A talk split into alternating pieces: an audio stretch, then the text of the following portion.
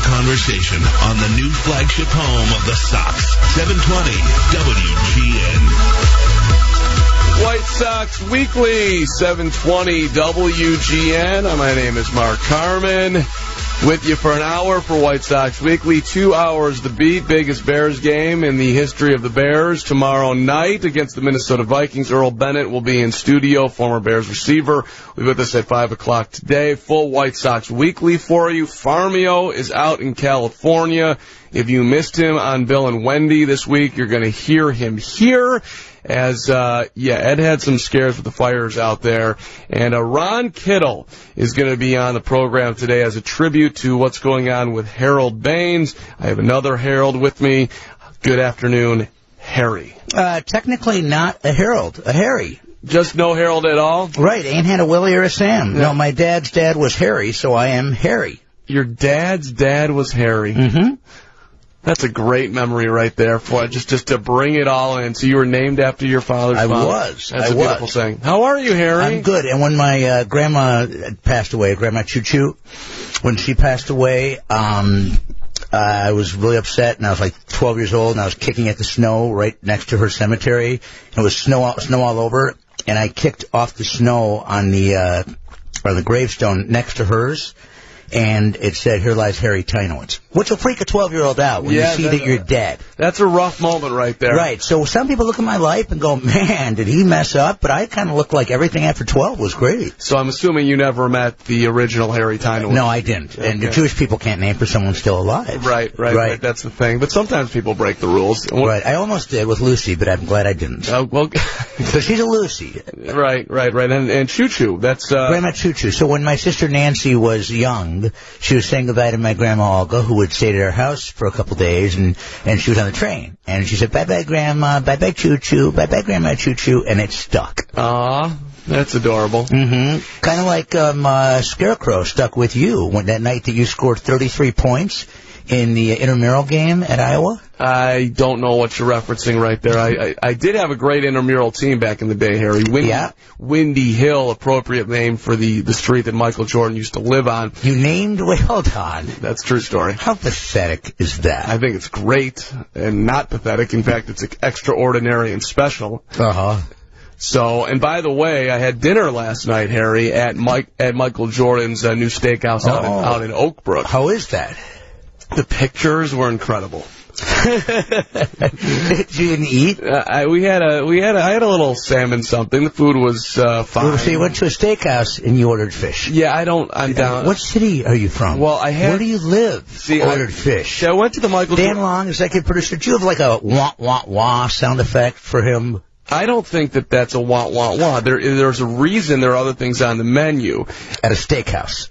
Yeah, but I was I wasn't planning on going to a steakhouse. I was going to see my good friend out there. He wanted to go to to MJ's. I said Right. that's great, but I wasn't going to just flip into a steak Okay, mode. I, I was at. Thank you. I was at Chicago Cut, and and uh, someone at my table got sea bass. yeah. But dude, you, you go to Chicago you go to a steakhouse, you get steak. It's the way. It's the way America works. That's the way you live your life. You're a rules follower. You're a guy. rules follower. You're a dot the I cross the T no, guy. here's another way. Here's another expression besides rule, rules follower. Um, not a moron. Oh, see, that's just that's just harsh and unfair. Why can't a guy get a piece of fish at a steakhouse? I'm waiting for you to say, "Oh, I had the New York strip. I had the bone in. You know, I had the porterhouse. I had the filet mignon." I'm sorry to disappoint You Came at me with, "I had the salmon." Three one two nine eight one seventy two hundred. Is it okay to get a piece of fish at a steakhouse as we start White Sox Weekly? Give the gift of White Sox. To Day. dishonor Steve Trout. Th- Well, there you go. That's a, that very good. Nice job, Harry. Thank you. Other pitchers' names uh, or base or hitters with uh, last names that uh, Fish related. fish related. yes. Um, I'm not going to have a lot of White Sox, but I can do it. Uh, Kevin Bass, the former Astro. very good. Um, Tim Salmon. Tim Salmon, Angel. Yep. Yes. Yep. Very good. Um, his uh, brother is good friends with John Holecek. Did I say John? Did I tell you Loyola won? Did I tell you Loyola is going to the state championship again? High school football. It's it's a beautiful thing in the snow. Great weather for it. Hey, give the gift of White Sox baseball this holiday season. Holiday packs are on sale now for just $35. Each order includes ticket vouchers, which are redeemable for 76 home games in 2019. Uh, you also How many? Se- well, you can use them for any of 76 games. Nice. Any of 76. Um, but you know, so there's a couple premiums there. I'm assuming those are the Cubs games and whatever else, the opening day. And I'm trying to give Harry a piece of paper. Uh, On the fifth try, he made it the whole well, foot and a you- half. Well, you, you, you, there was no effort. You, were, you were not going to reach an elf. no effort. I'm I'm surrounded by by screens. Okay. Uh, each order includes ticket voucher, 76 games, uh, along with an exclusive White Sox elf on the shelf ornament. Harry Chappas. Uh, elf on the shelf. I don't know. Uh, for more information and to purchase your holiday packs, visit whitesox.com today. You know, I want you to visualize this, White Sox fans. It's Christmas morning or it's Hanukkah night, and people are getting gifts, and you hand them this envelope with White Sox tickets. And on a cold, snowy holiday, they will envision being on the south side as the Renaissance is occurring with the Pale Hose. That's a beautiful thing right there. hmm Hey, visit the White Sox pop-up shop at Orland Square Mall now through January 15th. Conveniently located next to the Apple Store, fans can shop stadium exclusives and special promotions throughout the holidays and off-season. For more information and promotion schedule, follow the at White Sox store on Instagram. 312-981-7200 is the phone number. If you want to jump in on White Sox Weekly, you are more than welcome to. A quick uh, congratulations to the Northwestern Wildcats who beat Minnesota today, 24. They won again? They won again. The Golden Gophers were favored in that game. Yeah, what? Shame on you, Las Vegas. That is a disrespect to the Wildcats. Not Vegas, actually. Shame on you that no one is giving Northwestern any respect. Uh, Dave Eanet, great tweet by our sports director and voice of your Cats. The 1995-96 Northwestern football teams went 15 and 1 in the Big Ten over two seasons. This team can actually match that 16 game stretch with a win over Illinois next week. That's crazy. Isn't that crazy? Uh, so congrats to the Wildcats, which was heard on the station earlier today. Mike in Byron, you want to talk some White Sox? Welcome to 720 WGN. Go ahead. Yeah, I just uh, I noticed the White Sox are in contention for Bryce Harper Mm-hmm. Yes. Machado, Mm-hmm. Uh, possibly for this year. But wouldn't it be wise, you know, with Kopech being out, do it in 2020 instead of this year? Well, those are you're talking about two generational players. You're talking about two players that can change the face of a, they will become the face of a franchise and can change the destiny of that franchise. Mike, let me dissect what he just said there. Are you saying that you don't believe in the long term of Harper and Machado? I, I don't believe they're a really good fit for this team right now. Why not? I believe I believe that they should concentrate on pitching Uh huh.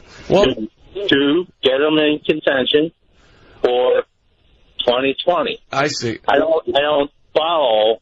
You know, when you have a Abreu, who's going to be up in contract for what another two years? He's got one more year on his deal, Mike.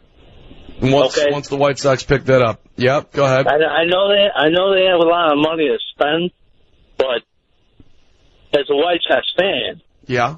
I I believe in the farm system and what you know they're doing. Okay. Uh, I got you, Mike. We're up, we're up against the clock a little bit here. Harry, pitching. Well, pitching, they, are interested. Uh, we we talked about J.P. Morosi's story from last week. They're looking at Patrick Corbin, who is Matt Davidson raves about Patrick Corbin. He, he's a terrific top of the rotation pitcher with the Diamondbacks. They're also looking at J.A. Happ, who went to Northwestern with Carm, and J.A. Happ was on the Blue Jays last year, made the All-Star team, then traded to the Yankees. So J.A. Happ is going to be like less money, more of a uh, James Shields kind of mentor role, and Patrick Corbin's a guy that with him and Rodon, you can go get him. Patrick Corbin had a great year last year with the Diamondbacks. I I think you look. The White Sox could add pitch. They are going to add pitching in the starting rotation and in the bullpen, and getting a generational type of player like Bryce Harper or Manny Machado. Personally, I wouldn't do it. You're going to be spending well. You know, Bryce Harper's already turned down ten years, three hundred million dollars. Well, that's that's more money than Cochran makes. Right. I'm not a math major, but I'm pretty sure that that's 30 million a year over 10 years. Those deals never end up well. So I wouldn't do it, but I get the excitement around doing it. Uh, you know, that's a big statement. We got Bryce Harper. We get to watch him for the next 10 years come on out to the ballpark, and we're going to win some games. But I'd be more apt to uh, make a more economical sense type of play. And if you're following Bryce Harper on Twitter, he's talking about how much he loves to come eat in Chicago. So that is going to bode well for one of the teams here. Well, that's true. Well, I don't think it's going to bode well for either team. I don't think he's coming here. Do you? I think there's a chance he could come here, absolutely. Well, chance, sure, but if you had to bet on it, Uh, Phillies. okay, right. so Phillies are the favorite right, for Harper. You wouldn't, you wouldn't think he's coming here, do you? I don't. No, but there's a chance. Well, there's always a chance. There's a chance that I could play for the Sox this year. What do you think? Um, sure, If I go sure. to fantasy camp, Is it like is it like the uh, tennis league you're the tennis tournament you're in at the East Bank Club? Do they have like an over forty had a big White Sox? Had a big uh, hit around this morning with Chelsea on the tennis court. Hey, uh, John, it was it was great. John in Riverside, live your dream. Welcome to White Sox Weekly. Marcus Harry, how are you? Excellent.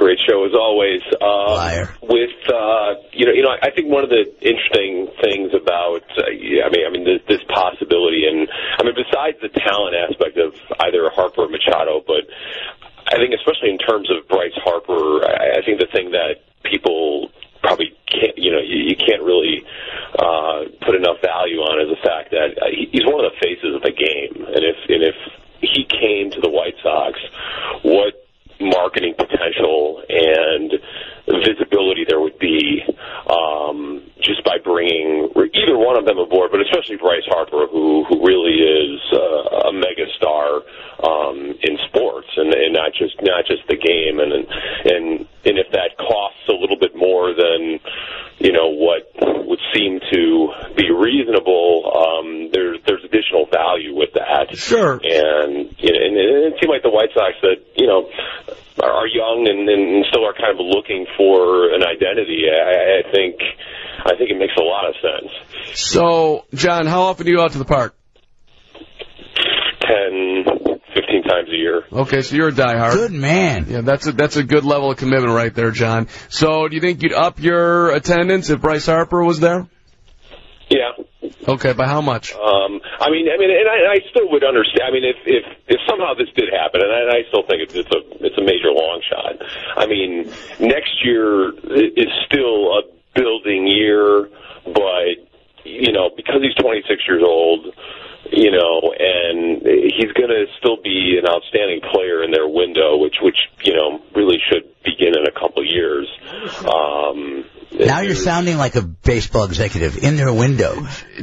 John, you know, I mean that's the I mean that's the fun part about it. I mean this is not Albert Pujols at 31, 32. That's you know? true. I mean, it, That's true. I mean either one of those guys are, are are very young, and yes, it's a huge amount of money, and it's not my money, but um, you know you look at the overall value of either one, but I think especially Bryce Harper just because of of his stature um, that that he's he's developed. I, I I think there's just there's so much more value than just um, even you know the, the offensive and, and defensive production that he brings. There- Really, there's, a, there's a good chance that those guys could be Albert Pujols in later in the contract. right? He, look, he's in his prime. You would think that he's got a good five, six, seven years left of high productivity, and he's right. That that is a big stamping face of the franchise. Huge moment in time where Bryce Harper's or Manny Machado or whoever saying I'm I am betting on Rick Hahn, Rick Renteria, Jerry Reinsdorf, Brooks Boyer. I'll keep on going. Scott Reifert, what they're Bob doing. Bob Grimm. Bob Grimm, absolutely. Uh, Andy the Clown. Andy the Clown, sure. But uh, at the end of the day, the fans are going to come out if you win. They're they're not they're not going But you have a much better chance of winning.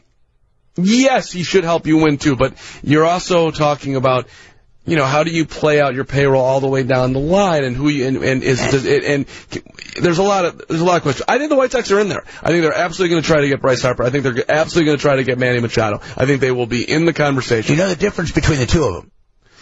Uh, there's lots of differences. Well, right, but obviously there's lots of differences. But, but I mean, the main difference is the Sox have, looks like, a, a tremendous crop of, uh, of outfielders. Yep, that's coming true. up. Whereas there's not like the, the, the third baseman for sure that's going to be great. Machado is also a much better defensive player than Bryce Harper. Bryce Harper's like below average in the outfield. Manny Machado at third is forget about him at short. Manny Machado at third is a stud. Yeah, no, he's he's a very good third baseman that wants to play shortstop that doesn't hustle. I wouldn't give him the money, no chance. But uh, we'll see what happens at some point here. I think uh, I'll share something that I learned about the Machado Harper thing coming on back here. Oh, And- and- and- inside poop. a little inside scooper scooper, uh, and uh, I think we're going to try to catch up with Farmio too. 720 Seven twenty WGN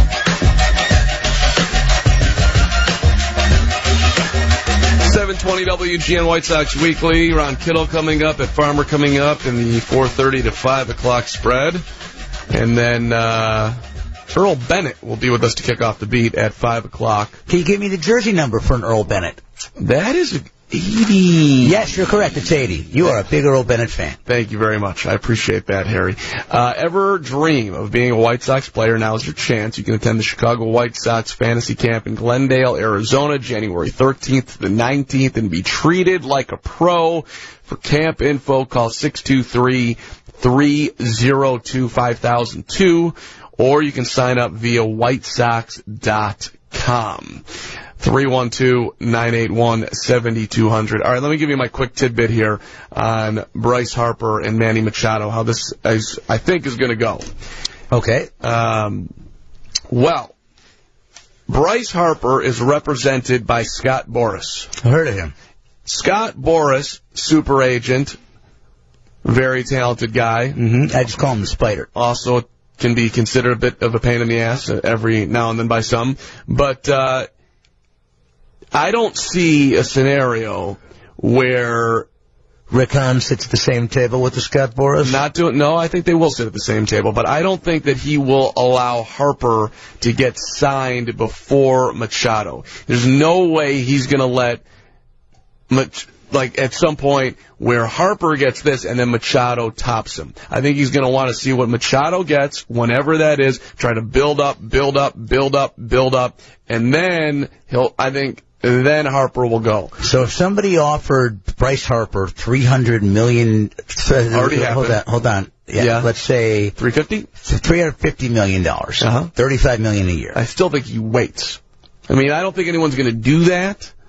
So, but I, I, I, if I would bet a large sum of money, at least the three dollars in my wallet, that Machado signs first. You think that makes sense? Yeah, where are we going with that three bucks? I, I think maybe we can go downstairs, maybe take an Uber ride, Ooh, yeah. like six blocks, we can go to Fannie May a quarter and split a chocolate cherry. a half a cherry. That'd Uh-huh. amazing. All right, uh, hey, uh, let's, let's Wasn't that your first album? half a cherry. Mm-hmm. Mm, I've never had an album, Harry. What? I, I haven't. I, I don't know. Not even on fan sided? not, not even on fan sided. Hey, uh, let's uh, let's get you in the news, and then we'll talk to Ron Kittle coming up after 4:30, 720 WGN. It's great to be back with WGN. It's White Sox Weekly on the official radio station of the Chicago White Sox. 720 WGN. 720 WGN, White Sox Weekly, till the top of the hour. Mark Carman and Harry Teinowitz with you. What do you remember about the uh, 83 White Sox there, Harry? The 83 White Sox were awesome, Carm. It was a very exciting time to be a South Side fan. They had uh, the Bull. They had uh, Steve Kemp. They had LaMarr, Dewey Hoyt, Britt Burns, Richard Dotson, Who's your favorite player? 42. Ron Kittle. I went to see the Sox play the Twins one night. Ron Kittle hit a ball so hard and so far, it didn't land on the roof. It went over the roof. In fact, you know how they track Santa Claus on Christmas Eve? They say Santa's now over Norway or Santa's now over Cherry Hill, New Jersey.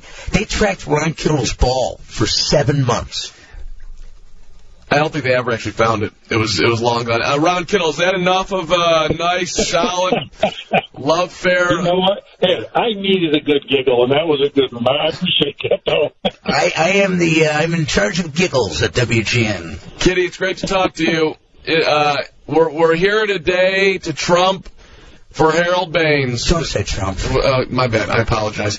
Uh, Harold is one of six players who's on the 10-man ballot for the Baseball Hall of Fame today's Game Era Committee. So this is there's this is a new committee that is out there. You need to get 75% of the vote. There are six players and four manager and or owners. There's Baines, Albert Belle, of course, former White Sox himself. We're not going we're not going to tell you about him though. Joey. You've got George Steinbrenner, which to me absolutely belongs in the Hall of Fame. Come on. Lou Piniella, Davey Johnson, Charlie Manuel, and other former players. Lee Smith, Will Clark, Orel Hershiser, and Joe Carter, along with Harold Baines. Uh, Harold Baines, you, you know him fairly well, Kitty. He had an unbelievable 20, 22 year career, 2,866 hits. Uh, which, if there wasn't a couple of strikes, he probably has over 3,000. Uh, but for whatever reason, he never garnered a lot of votes when he was on the original ballot. What, what, how do we get, how do we get Harold in there? What would you say if somebody came up to you? Well, I, t- I tell you what. I mean, besides being a, a personal friend of his and a teammate, uh, the, the man is a class act, uh, well deserving of a Hall of Fame nod. Uh, I mean, definitely he should be there. I thought he should have been picked. Uh, was it two years ago or last year when they were doing another ballot such as that? And uh, you know what? He was he was like a, a quiet uh, quiet leader. He didn't say much. Everybody knew he didn't talk. I mean, I've known him since '78. He didn't talk then either. but uh, he, he went out there and did his stuff daily. Uh, he was a weapon at home plate, and he just kept getting better and better. Uh, I, I've told him many times uh, he was only so many hits shy of uh, 3,000. I would give him my hits to make it 3,000, but that would probably only leave me with about seven hits. But uh, he's such a good friend and well deserving uh, of it. And there's people in the Hall of Fame that I don't believe they should be in the Hall of Fame either. But I'm not going to sit there and elaborate on that. You know, you can if you want. If we, I, I'm assuming we're talking, uh, we talking performance enhancement, or what are we talking? Well, you know, I'm talking a little bit of everything. Uh, it's, you know, there's stats in different positions out there. I mean, you got Billy Pierce, you know, uh, and Minnie Minoso who have some wonderful numbers. Moose Gower who played. You know, I'm not picking on anybody who's in the Hall of Fame. It's a great honor. Uh, but, you know, when you're looking at day to day in and out, Will Clark was uh, very successful. Orel Hershiser, Lee Smith. I mean, those guys are the beast. Lee Smith would throw three, four innings uh, to get a save or maybe even take a loss. But, uh, you know, we're talking about HB, played a lot, couple injuries, played on a few teams, uh, just a key component of every team he's ever played on. So if you would take him out of the equation, all those teams would really do horrible. But with him, it's just an added uh, positive uh, player on the team, a, a great hitter. Lee Smith should be in the Hall of Fame just for the way he walked in from the bullpen. Lee Arthur Smith, he's awesome. Uh, that, Yeah, that you know what? He, he, it is, and I, I mean, I'm a friend of his too. And I, big, big man. Uh, he did his job, but you know, things have changed a lot out there. But uh, you know, I like to see all the good guys who played hard uh, and are nice guys go to the Hall of Fame. And Harold's right up on the top of the list. You know, Harold Baines, you you had such a great offensive club in '83, and and I'm not you know knocking anybody, but Harold was your best hitter. You you could argue that in the history of the White Sox, maybe the the, the greatest you know um, left-handed hitter of all time is Harold, and the greatest right-handed hitter of all time, if it's not you, is Frank. Yeah. Well, you know, uh, I, I, I tell you, know, every time when Harold would come to bat, it was a situation. Uh, but, you know, he never took a pitch. I think he walked like six times, and maybe five of them were intentional. but you know, he was up there to hit the ball and hit it hard. You know, and I, I, I was through the minor leagues with him, and you know, I saw his progression. You know, I saw him where he would hit him a thousand fly balls in the morning, and he'd catch five. And all of a sudden, he just kept getting better and better. But I tell you what, when you put a piece of wood in his hand, he was hitting the ball all over the place. Uh, and, and he learned, you know, and I wanted him up in a key situation.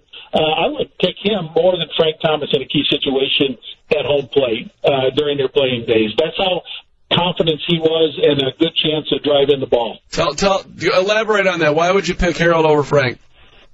Uh, Frank was kind of a little bit uh, too selective on sometimes. You know, I was teammates with Frank, and you know, there was a man at uh, first and third situation, and he's looking to take a walk, and I used to yell at him all the time. I said, Frank, break a bat, hit the ball the other way, get an RBI. We don't need you to walk. You know that that's not going to win a ball game, and it, it, that's absolutely true. Everybody would say that, but uh, you know he had such a great eye at uh, eye at home plate. Uh, he was just so big. I think the umpires were scared of him. You know, I think that's logically what was going on. But you know, Harold wasn't afraid to swing the bat, and uh, you know, early days he had a great arm in the outfield. He was a good outfielder, but you know, knee injuries kind of slowed him down a little bit. And uh, I know if I have to take a ballot in here, uh, I'm picking Harold Baines and possibly Lee Smith for uh, a vote for the Hall of Fame. You know, Kitty, one way to look at this is that Jerry Reinsdorf retired Harold Baines' number while he was still active. He put three up on the wall at um, the cell. Well, yeah, I mean that's pretty positive. I thought that was uh, a good excuse to uh, you know calm the fans down after after getting rid of them. But uh, you know what? He is uh, he was traded three times, uh, just like me. We were both brought back three different times. Uh, Harold's got a statue. I got like 20 of them around the ballpark, and all ma- mine make us sound like flushing noises, you know, unfortunately. but, but hey, I'm, I'm on the side of Harold Baines out there. Uh, he couldn't ask for a better person. I told him if he did get it, uh, he better not change because I'd be coming after him because the two guys have gotten to the Hall of Fame. They've let it go to their head. Uh, and, you know, they weren't friendly people to begin with, but uh, now they're even less friendly. Who are we referencing? You got you got how long is the show? okay. hey, uh, Kitty, uh, Ron Kittle with us here on 720 WGN. One more question on Harold. Know, he played about 60% of his time roughly at DH. Do you think that hurts him as far as people considering uh, him?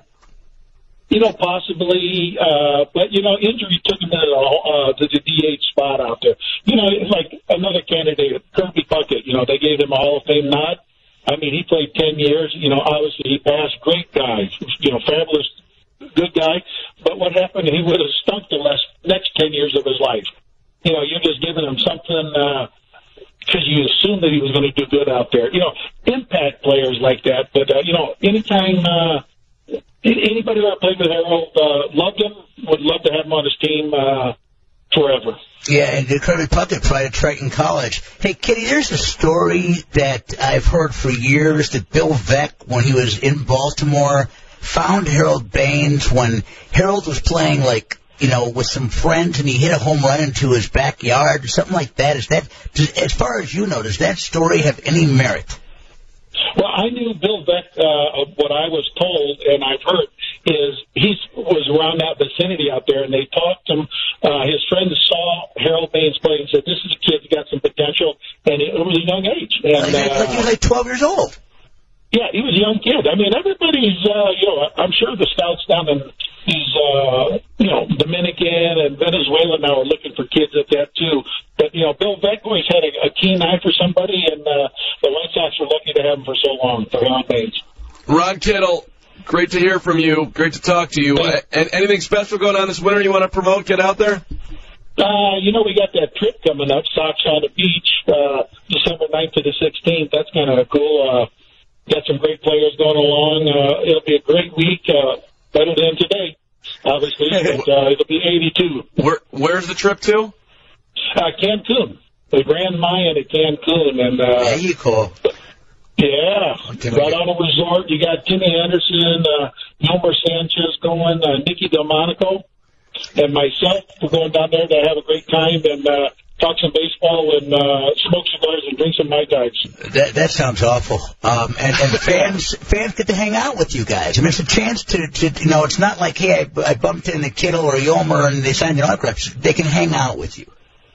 Absolutely. You know, we're in there. I eat breakfast in shifts, like three different times, so I get to see everybody.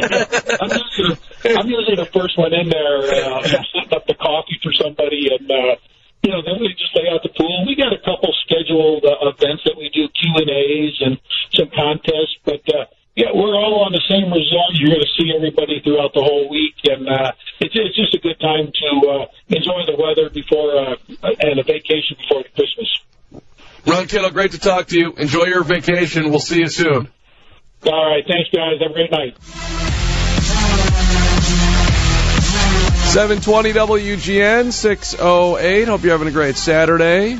About to talk to Ed Farmer. Farmio is going to be with us uh, just absolutely incredible story with Farmio out in California this week. Scary stuff uh, with the fires and Farmio uh, in some danger, but was able to get out. Also, uh, after 6:30, we're going to talk to Edzo, Eddie Olczyk will be with us. It's uh, one more shift tomorrow for Edzo at the UC, which is sweet, and it's also Hockey Fights Cancer Night. So Edzo's going to be with us at 6:35. Let's bring in Farmio on 720 WGN. Ed Farmer, we are happy you are alive, sir. I'm sure you are as well. you know, you really don't realize what's going on at the time, you know, and uh, watch the fires. Uh, uh, Thursday night, they were going uh, no, uh, north towards Oxnard, uh, California, and um, went to sleep and woke up the next morning. My daughter came in and she goes, "Dad, you better wake up." The fire has turned, and I looked, and it was about I don't know three miles away. It was more towards Jon Garland's house than it was to ours, and uh, he lives about ten, fifteen, maybe ten, twelve minutes away from me. And uh, I called him to see if he was okay. He goes, "Yeah, it's heading your way." I went, "Okay."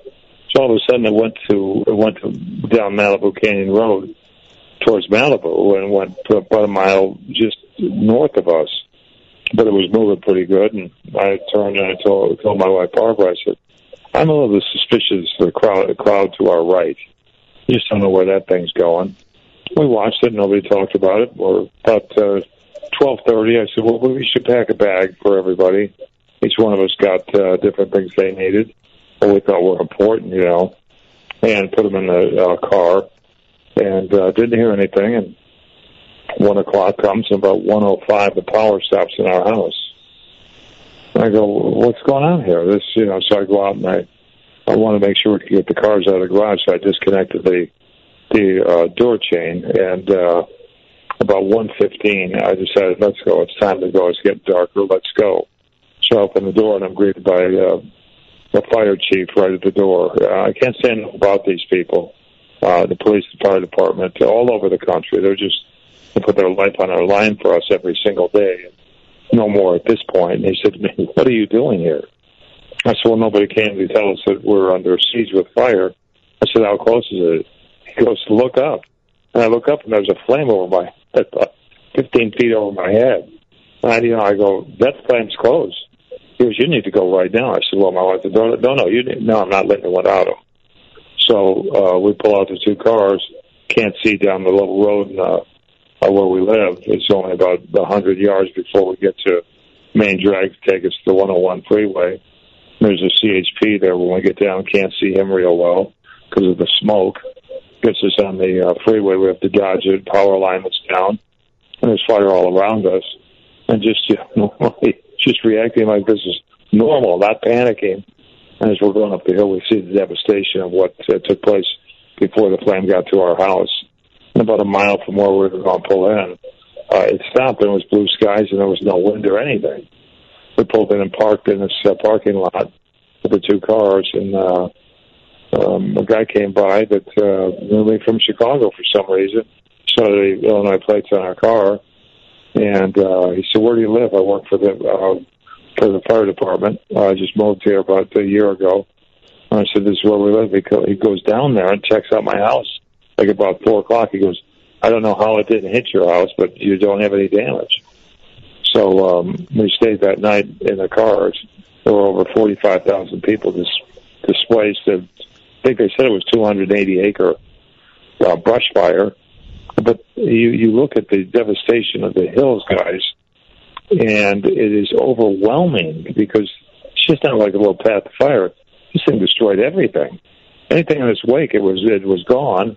And I don't think Malibu's open yet, and that's that's about six miles down the street. I, they still want us through from the freeway to the Coast Highway. Farmio, I know that they, um, you know, uh, pushed back the Stanford Cal game because of the quality of air, and I know that the Rams yeah. delayed their practice. So uh, the the impact of the air, how I mean, how far in California does that reach? Well, it goes up. There's a fire in Northern California also, Harry. There's one up there. Uh, I don't know how far it is from Sacramento, but it's up in that area, so they're watchful up there as well. Um, you know, they say watch what comes over your property when you're having a fire. And you know what the answer is? Everything that can move is coming across your property. It starts with uh, rodents. they all started running for safety, and I don't blame them. But uh, a lot of people lost their homes. Uh, the subdivision I live, live in, thanks to the fire department place, they didn't lose anything, nothing. And um, you know, we talk about it, or I do all the time on Sundays when we play God Bless America. The end of it, I say thanks everybody for their service uh, in the armed forces for for this country that keeps us safe. And the appendage to that, at the end of it, I say for our police and fire departments here in Chicago and across this country, it's a debt of gratitude we owe each and every one of you people also. Thank God you protect us. No truer words were ever spoke with these guys on the fire line. It was overwhelming. You know, from the south side of Chicago, you don't see a lot of brush fires. Certainly not this magnitude ever. And um, I recanted a story a few years ago. I was going to Notre Dame. Someone said, well, what were you thinking when you pulled out of there? I wasn't thinking about anything other than keeping my family safe. A few years ago, going to Notre Dame, there was a car, to be a 100 yards up, that flipped over. And I saw the wheels go in the air, and I pull over. There were three or four other cars, or five other cars that stopped. I run up there, and I say, there's a lady that's in distress. And I said, what's going on? She goes, my baby's in the back back window. My baby's in the back window. My baby's in the back seat. She kept saying that. I said, relax. I'll go get her. So my friends were holding the car up, and I crawled, kicked out the back window, crawled in with the car upside down, and got her the baby, and gave her the baby, and then I got back in the car and went to the USC game. And uh, as we're as we're driving in the South Bend, my two friends said it was Ken Sands from Titleist and Jim Michael. They said to me, "That was brave." I said, "Brave? You guys had to hold up the car." I go, we didn't have anything secured. Are you kidding me? The thing slid down the down the hill into the bottom. And I go, oh, okay. So we went to the game and thought nothing of it. Same thing that happened that day. Last Friday, I didn't think anything of it, just to get my family out of there. But when you look back on it, I don't know, you can make a lot of the nothing sometimes, and maybe that's what we do. But we made it out, thank God. So hold on a second here. Level of one to ten. How scared were you that you were not going to make it through?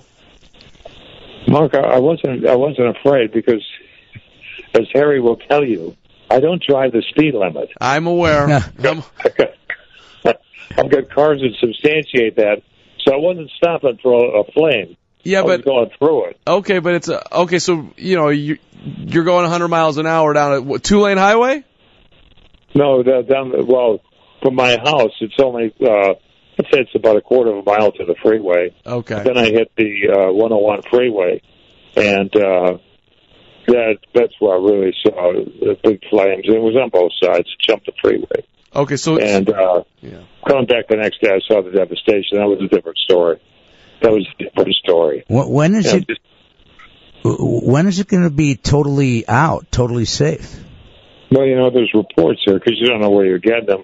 They say that the uh, the uh, I think it's called the Woolsey fire is out. Uh, when I called today about Catholic Mass going into Malibu, I called the sheriff's department. I said, uh, "Is this street still open?" He goes, "What are you crazy? No, it's not open." Oh, okay, thanks. So you think I'll watch it on TV? Catholic Mass on TV. Um, go mass that way, but. Uh, just nice, you know, everybody concerned, everybody who sent me a letter, everybody who's texted me. Uh, thanks for your concern. Definitely thanks for your prayers and great thoughts. We're all in this together. It's, um, if we can help somebody in distress, let's help them. So all, all I was doing was helping my wife, my daughter get through a very dif- difficult situation. That's what I thought of. were they scared? Who was the most scared, Ed?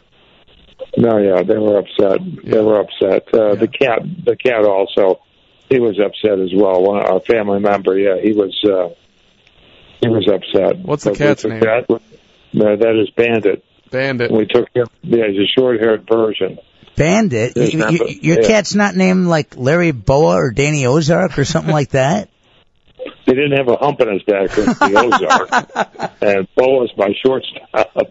Oh, And uh, I, I treated him badly one day at Veteran Stadium. That's what he told me. Oh. I squinted on a three-two pitch, and he thought it was look. uh, He thought it was multiple signs. So I was going to throw him a curveball, and I threw him a fastball down the middle. He took it for strike three.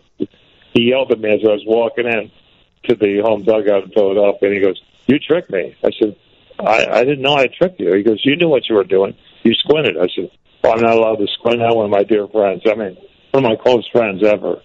And yeah, I squinted on, but he was upset. yeah. Farmio, is- is Bandit pissed at you for staying in the house this long? Was he like, "What are you doing, Papa Ed"? Yeah, he, he looks at me like, "Where'd you come from, and how come you're home?" I- i- Is Yeah, this is this is this the longest you've ever gone in your life without playing golf? Yeah, probably. Probably. There's. Well, I don't play a lot when I come home, Harry. I don't. uh I don't play a lot. I'll. Um, I'll go. One of my friends is an ex-hockey player, and uh he's called me a, number, a couple of times when the season was ending. Did he wear number ninety nine? he has ninety some nine? He did, and um, yeah, he uh, he's a great guy. He lives in Sherwood, so um, he had some problems battling the fire as well over there. But yeah, just a great guy, a great person. I know he was a great one, but he better person than a hockey player, and he was terrific. But then again, you're going to have one of my guys on Eddie Olczyk coming up. Yeah, we we And, are. Uh, and for those not following along at home, we're talking about uh, Wayne Gretzky and Ed Farmer are, are good buddies, uh, and have Yeah. yeah. Uh, It didn't turn out that way, guys. It, it didn't. We we met him on the when where our AAA team was in Edmonton, and he gave me one of those trappers hats, you know, like uh, Davy Crockett wore. And I said, "Is this faux fur or real fur?" He goes, "This is the real stuff." So I had checked out when he came off the trip. It didn't even register as rat, and I walked in the health club 15 years ago, and he's in there, and I said, "You lied to me." And he goes, "How's that?" I said, "Never mind. I'm going to go over and work out." So he comes over and he goes, "How do I know you?" I said, uh, "White Sox. Uh, we came to play you guys in Edmonton, the AAA team." And Kittle was on that team. He knew Gretzky. He still does. and, And uh, yeah, that's how it worked. That's how we became friends. Hey Farmio, before we go, you go, we're up against the clock here, but uh, Har- Harold Baines uh, to the Hall of Fame. There, he's he's back on the ballot. We've got uh, he's one of ten. We had Ron Kittle on earlier today, who was trumping for Harold. In, in your Yeah. mind, wh- why is Harold a Hall of Famer, or why should he be? Great ambassador for the game. He represented what baseball is all about. Came every day to play, 100%. Wasn't always 100%, but he gave you whatever was in the tank, and he was a sensational kid. I saw him when he came up, and he was only 18 or 19 years old. He could play with us then, and just a super guy as well. Does everything that you would want someone to do that you're going to put in the Hall of Fame. By example, certainly on the baseball field or the athletic field, but uh, a person who stands tall for the things that are right and, wrong, stands up for them and against them. He's just a super individual. Have you uh, you called out to uh, Bryce Harper at all? Have you talked to Manny Machado? What's going on here? no, I haven't, haven't talked to those guys, but I'm sure the price is going to be. If I had to, they'd probably charge me to talk to them. Farmio, great. We, we uh, great to talk to you as always. Of course, we're we're very very happy you survived. Don't do that Thank you so again. much. No, no, I won't light that fire ever again. And for everybody, it's going to be a different Thanksgiving for the farmers. God bless you all. Thanks so much for having me. Thanks. Uh, you're Thanks, awesome. Farmio. Love you, Farmio. Appreciate you, brother. Thanks, guys. Thank you.